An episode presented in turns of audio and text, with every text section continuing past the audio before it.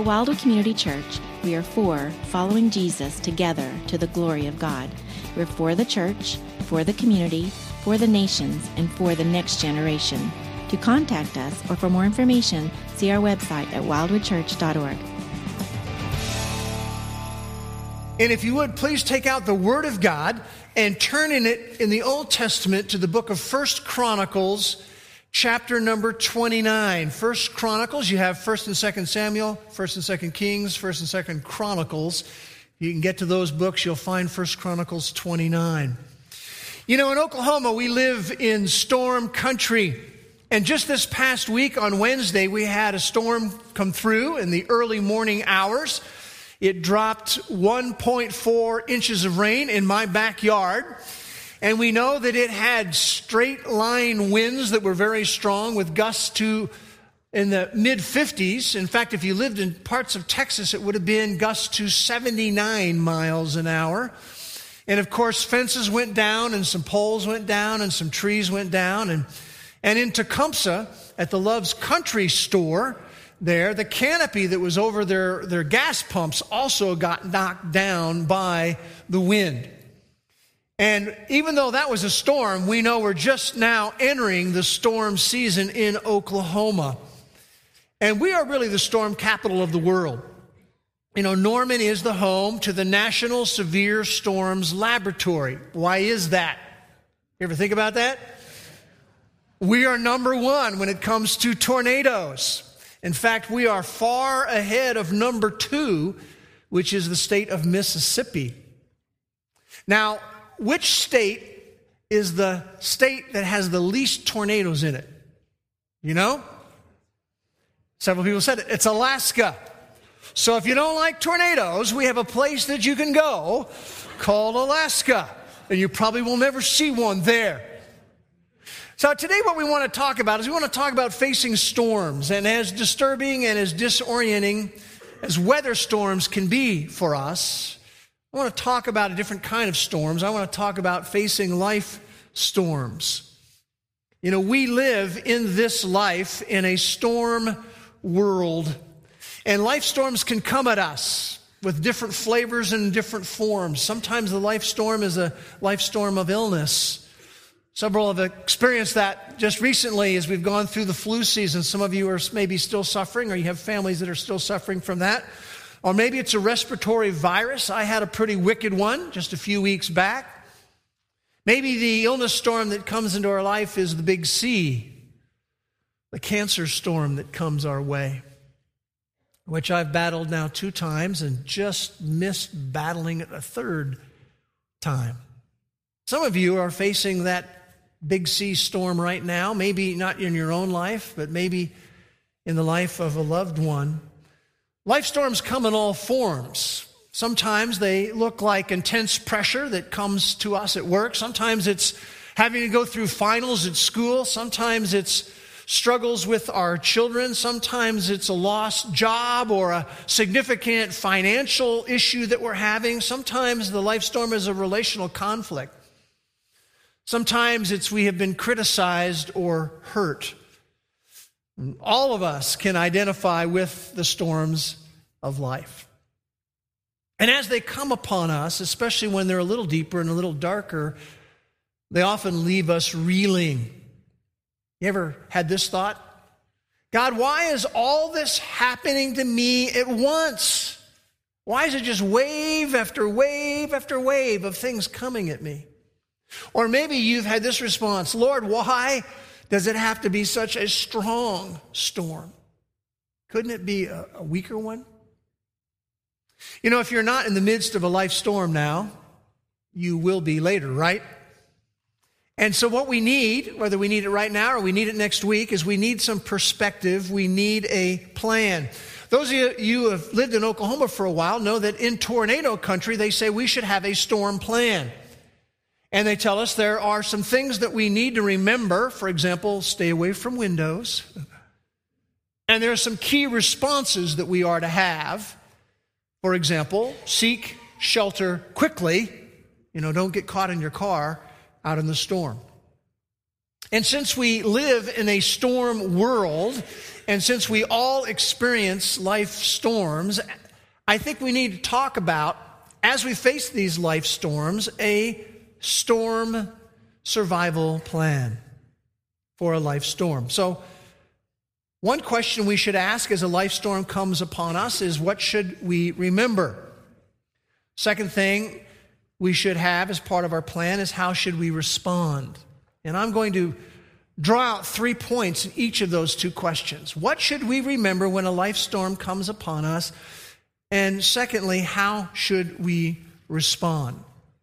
Now, what I'm going to be sharing today, these biblical principles, are universal principles. They will apply whether the life storm is a financial life storm or a relational life storm or a vocational life storm or a medical life storm or a circumstantial life storm or an educational life storm or a spiritual life storm.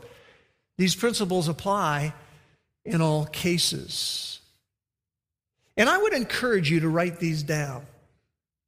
Don't just hear them and let them drift out the other ear. You might want to write these down in your Bible. If you take notes on your phone, you might want to write it in a particular area on your phone. Because here's what happens frequently, when a life storm comes upon us, the first thing we do is we begin by forgetting.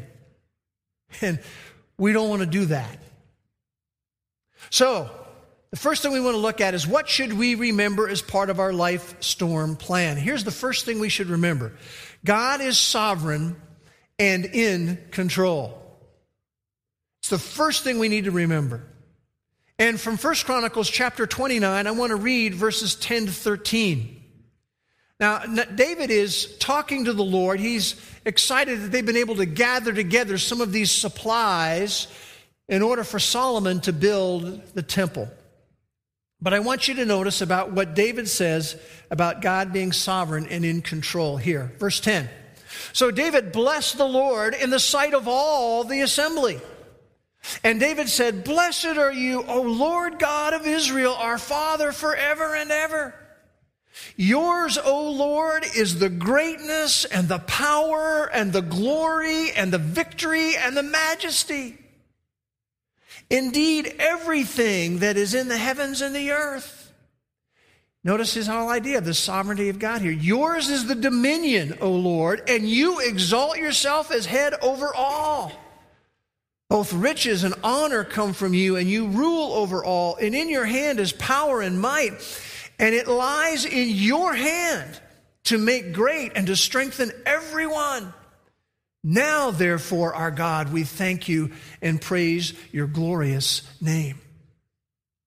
David said, One thing I know God is sovereign and he is in control. And we have that perspective shared not only by the king of Israel, David, we have it shared with us by the king of Babylon, Nebuchadnezzar. And in Daniel chapter 4, verse 35, this is what Nebuchadnezzar says. He says of God, He does according to His will in the host of heaven and among the inhabitants of the earth. Just as David was saying, Nebuchadnezzar says, God is sovereign and in control. He is large and he is in charge. Now, we're going to be looking at several different passages today, so I hope your fingers are limbered up. We're going to be going back and forth a little bit. So, the first thing I want us to do is turn in the New Testament to the book of Romans and chapter number 8, and we're going to look at a very familiar verse to most of us, which is verse 28 of Romans 8. Now, as you're turning there, I want to remind you that the context of Romans 8 28 is a context of suffering. In verse 18, Paul says, I consider that the sufferings of this present time are not worthy to be compared with the glory that is to be re- revealed to us. So we're in this kind of a context of life storm issues. And we come to verse 28. And the Apostle Paul says, And we know that God causes all things to work together for good to those who love God, to those who are called according to his purpose. So let's look back at the verse. He says, We know. We don't wish, we don't hope, we don't speculate. We know that God causes all things to work together for good to those who love God. He is causing it. He is actively, intimately involved in what? All things. He is causing all things to work together for good to those who love God, to those who are called according to his purpose. And the good we learn from verse 29 that he's speaking of, working everything towards good, is working towards conformity to the person of Christ, which he has a lot of work to do with me to get me there. But that's the good. We know that God causes all things to work together. Now, in that phrase, all things, what's left out? Any of the events in your life or mine in the last days and the last weeks? How about any unfair treatment that you may have received from a business associate? Would that be left out of all things? How about struggles with our children? How about a false accusation that someone made against me? How about the news of a life threatening disease? Is that outside of all things? How about any storm that might come in the weeks or the months ahead? You see, God is sovereign and He is in control. You know, one person who came to embrace that truth that we're very familiar with is also found in the Old Testament. His name is Joseph. You remember the story of Joseph. And Joseph, even though he had not done anything significantly wrong, was forcibly sold into slavery by his brothers, carted off to a foreign land. If you track his story, you remember some of the other things that happened to him. He is falsely accused of rape by his boss's wife. He ends up being falsely imprisoned. And if you follow the story all the way through, you'll know that he rises up to be the number two guy in the Egyptian government. And guess who shows up in town? The brothers that had sold him into slavery. What were the first words practically out of his mouth to his brothers? You meant it for evil against me, but here it comes. But God meant it for good. Translation God is sovereign and in control. And while you meant it for evil against me, God meant it for good. He was working in all things. Even, it's amazing to me, even when the intent aimed in our direction was evil, God was still at work. I love the way that Alan Redpath just capsulizes all this. He says this There is nothing, no circumstance, no trouble, no testing that can ever touch me until, first of all, it has gone past God, that is the Father, and past Christ, right through to me. If it has come that far, it has come with great purpose, which I may not understand at the moment. Is that not true? How many times have we been there? I may not understand it at the moment, but I refuse to become panicky as I lift my eyes to Him and accept it as coming from the throne of God for some great purpose of blessing to my own heart. God is sovereign and in control, is what He's saying. No sorrow will ever disturb me, no trial will ever alarm me, no circumstance will cause me to fret, for I shall rest in the joy of what my Lord is. What is He? He is sovereign and He is in control. So when the life storm comes, what should we remember? Number one, God is sovereign and in control. Number two, we need to remember that trials and adversity are normal. Trials and adversity are normal. Someone said this a number of years ago a Christian is like a tea bag. They're just not much good until they've gone through hot water. There's a lot of truth in that picture, isn't it? And we need to remember that trials and adversity are normal. It's part of God's plan for us in our life. And you know, the New Testament apostles stressed this over and over again as they were teaching the new converts to Christ. In Acts 14 22, as Barnabas and Paul were strengthening the souls of the disciples, how were they doing that? It says they were saying to them, Through many tribulations we must enter the kingdom of God. Translation you need to understand that trials and adversity are normal. Peter said the same thing in 1 Peter chapter 4 and verse 12. He is writing to those believers and he says, Beloved, do not be surprised at the fiery ordeal among you which comes upon you for your testing. Don't be surprised by the life storm that shows up as though some strange thing were happening to you. Why would he say that? Because trials and adversity are, are normal. Another passage I want you to turn to is 1 Thessalonians chapter number 3. It's to the right in your Bible. 1 Thessalonians chapter number 3. And I want to read there from verses 2 to 4. So 1 Thessalonians 3, 2 to 4. In verse 2, Paul writes this He said, We sent Timothy, our brother and God's fellow worker in the gospel of Christ. In other words, Paul sent to Thessalonica Timothy. Why did he send Timothy? End of part of verse 2 to strengthen and encourage you as to your faith. Why did they need to be strengthened and encouraged as to their faith? Well, he goes on in verse 3, he says, So that no one would be disturbed by these afflictions, for you yourselves know that we have been destined for this. For indeed, while we were with you, as was Paul was present in Thessalonica, we kept telling you in advance that we were going to suffer affliction, and so it came to pass as you know. Very interesting language that he uses here. He said, I, I, I was sending Timothy so that he might strengthen and encourage you as to your faith, so that no one would be disturbed. We could translate that word shaken. So that no one would be disturbed or shaken by these afflictions. Very colorful word here for afflictions. It's a word that means to be pressed in upon. You ever feel that way in life where it's just pressing in on us? That's the picture. He says, when the storms are pressing in on you, I don't want anybody to be disturbed. I don't want anybody to be shaken.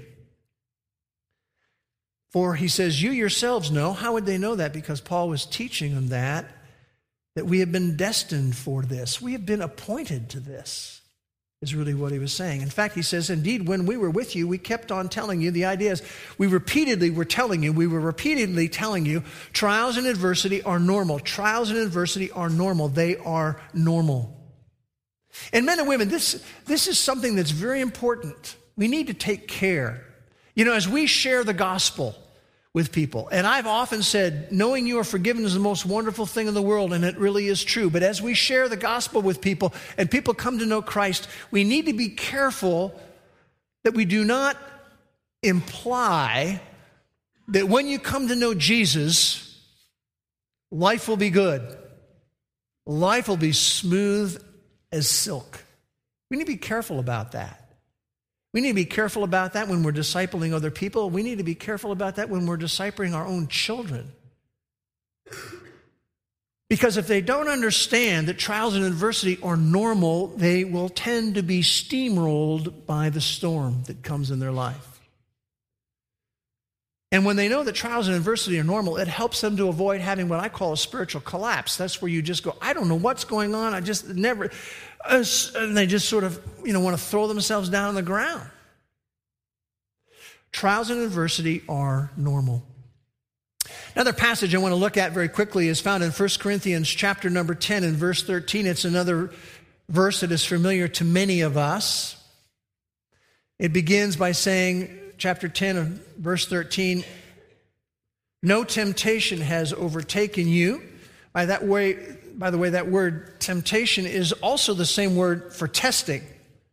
Same word can be translated either way, temptation or testing says, No temptation or no testing has overtaken you, but such as is common to man. And God is faithful, who will not allow you to be tempted or tested beyond what you are able, but with the temptation or the testing will provide the way of escape also, so that you will be able to endure it. Now, there's a lot in this verse, but I want to pull out two facets of normality that we need to, we need to get a grip on. The first facet of normality, when we say that trials and adversity are normal, is that they're not unique. The temptation or the testing that comes to us is, is not unique. Now, the details will vary, but the testing that we experience when a life storm comes our way is a very common thing. And it's important to understand that because it helps us to avoid what I like to call the Elijah syndrome. The Elijah syndrome is when you're talking to God and you're saying, I'm the only one. Why am I experiencing this? And the key facet of normality we need to get a grip on is what we experience is not unique, it's common. Other people experience it. But the second facet of normality that I want us to draw from here that is so important is that the testing, the temptation is carefully calibrated by God. No temptation testing has overtaken you, but such as is common to man. And God is faithful, who will not allow you to be tested beyond what you are able. But with the temptation or the testing will provide the way of escape so that you will be able to endure it. This idea that these normal trials and adversity are carefully calibrated goes back to the fact that God is sovereign and in control. He will not allow us to experience something that is beyond our ability to endure. You know, Charles Spurgeon summarizes this principle of careful calibration so well. I want to read it to you. Notice what he says. He says, In all sickness, the Lord says to the waves of pain, This far shall you go, but no further. Wisdom hangs up the thermometer at the furnace mouth and regulates the heat. The limit, he says, is encouragingly comprehensive. The God of providence has limited the time, manner, intensity, repetition, and effect of all our sicknesses. Each throb is decreed, each sleepless hour predestinated, each relapse ordained, each depression of spirit foreknown, and each sanctifying result eternally purposed. And oh, I love, I love these next words by Spurgeon. He says, Nothing great or small escapes the ordaining hand of him who numbers the hairs on our head. Now look at that again. Let that sink in. Nothing great or small escapes the ordaining hand of him who numbers the hairs on our head. He goes on to write, This limit is wisely adjusted to our strength, to the end designed, and to the grace apportioned. Affliction comes not haphazardly. The weight of every stroke of the rod is measured. He who made no mistakes in balancing the clouds and measuring out the heavens commits no errors in measuring out the ingredients which compose the medicine of souls. And then he concludes by saying, We cannot suffer too much, nor be relieved too late. The limit is tenderly appointed. The knife of the heavenly surgeon never cuts deeper than is absolutely necessary. Now, when he says that, it doesn't mean that the storms of life are not hard. It doesn't mean that they're not difficult. It just means that they're never beyond our ability to endure them. So, what is our life storm plan? What should we remember? Number one, that God is sovereign and in control. Number two, that trials and adversity are normal. Number three, we should remember that trials and adversity are part of God's molding process. See, so the truth of the matter is not that I just come to Christ, but his plan is he wants to educate us, and he does that by putting us in the school of adversity. And every one of us are enrolled in that school. It was kind of interesting. Week, you know, had about a week ago, I woke up and I had this really sore, stiff neck, and, and I thought I got over it. But then as the week went along, it got a whole lot worse. It's really been just irritating me. In fact, I'm, I'm really struggling with it even this morning. And, and then the other thing that was going on is, you know, suddenly my, my computer, I know you've never heard of this before, but my computer completely messed up, right? And I, have had to operate it in safe mode, which means you can't do much of anything with it. It's still in safe mode over there in my office. And then I'm working on the slides, you know, for today. And, and I got a little more than halfway through, and suddenly PowerPoint just decided to corrupt all of them. And I'm sitting there going, What in the world is going on, Lord? And it was like, Whoa, whoa, whoa. Uh, okay, I get it. I'm going to be speaking on life storms. I understand, Lord. I, I understand what you're doing. You want me to kind of practice what I'm going to be preaching on Sunday. See, it's not the fickle hand of fate. God doesn't bring life storms into our life, whether they're small ones or big ones, to devastate or discourage us. He brings them to develop us, to mold us into the image of His Son. Remember, that's the good from Romans 8, being conformed to Jesus. I want, to, go back to another passage in the New Testament that's familiar to many of us James chapter 1. Go with me to James chapter 1, verses 2 to 4. James 1, 2 to 4. And I'll just read verses 2 to 4. We're familiar with this passage, most of us. Consider it all joy, my brethren, when you encounter various trials, knowing that the testing of your faith produces endurance. And let endurance have its perfect result so that you may be perfect and complete, lacking in nothing. You know that there's some fruit that God wants in our life that only comes from the tree of adversity, comes no other way. You know, when you, when you see these ver- three verses here, there is a key word I want to zoom in on for a moment. It's in verse 3. It's the word in the New American Standard endurance. If you have an NIV, it says perseverance. If you have a New King James, it says patience. If you have an ESV, it says steadfastness. Consider it all joy, my brother, when you encounter various trials, knowing that the testing of your faith produces endurance. It's the word in the original language, hupomone. It's one of my favorite words in the New Testament H U P O M O N E. You can translate it steadfastness, perseverance, endurance. What it means is staying power. It, it, it, literally means the ability to remain under that pressure that's coming on us. It's the ability, hupomone is, to hang in there and carry the load without collapsing. Hupomone really is a description of spiritual toughness, it's a description of spiritual tenacity. And the amazing thing is that the ability to endure is developed by the process of enduring. That's how we get there.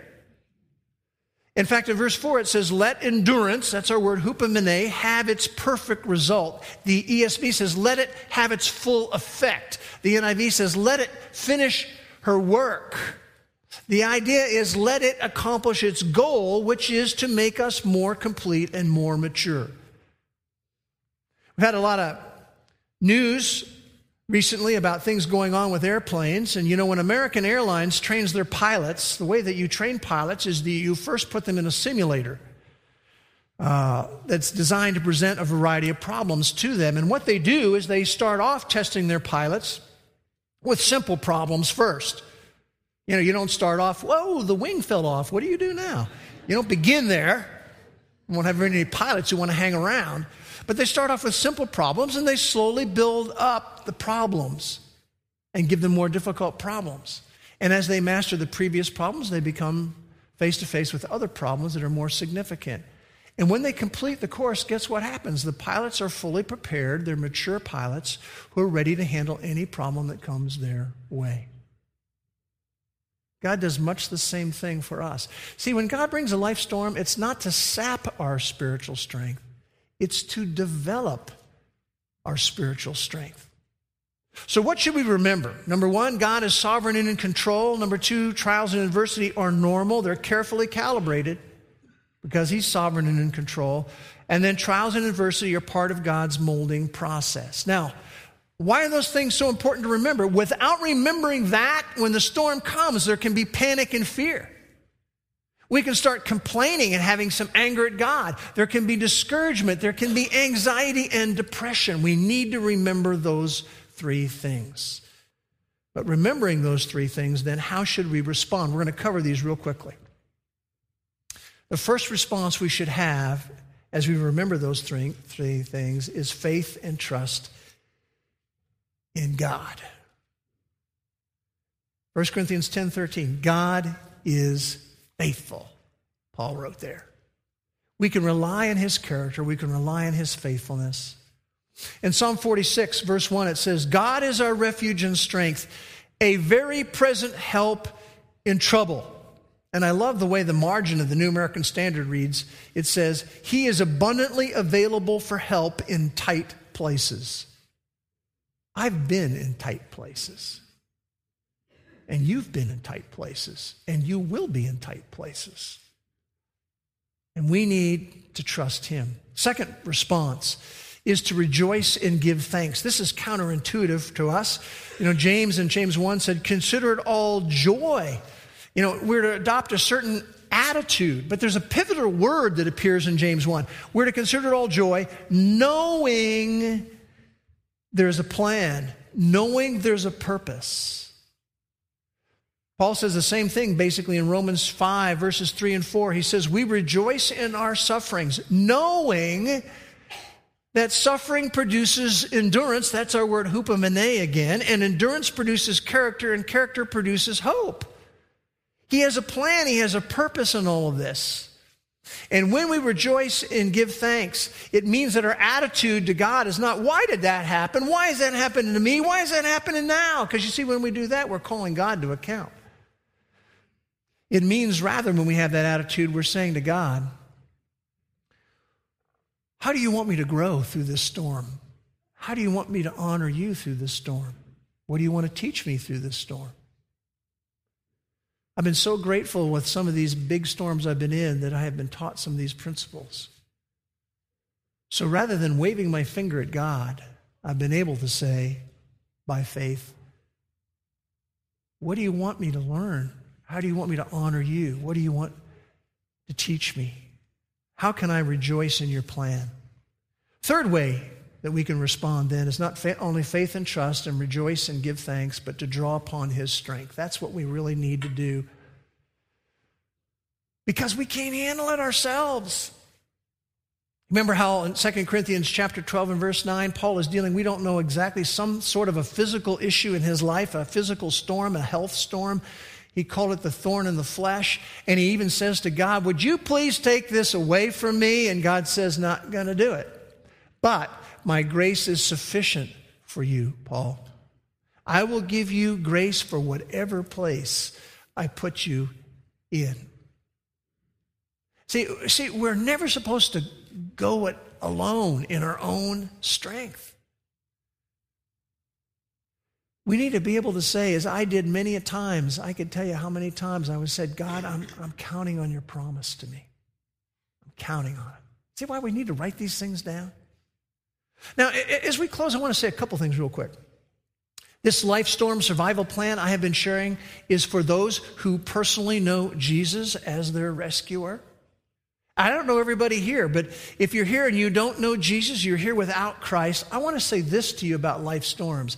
God will use trials and problems and difficulty in the life of someone who does not know Him to manifest their need of Him. He never designed us to trudge through life alone.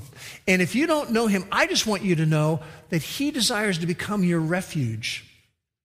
And when we turn by faith to Christ in what He did on the cross and dying for us and earning forgiveness for us, one of the things he does is he sends to us the comforter, the Spirit of God, who takes up residence on the interior, who becomes the source of our ability to work through many of these storms.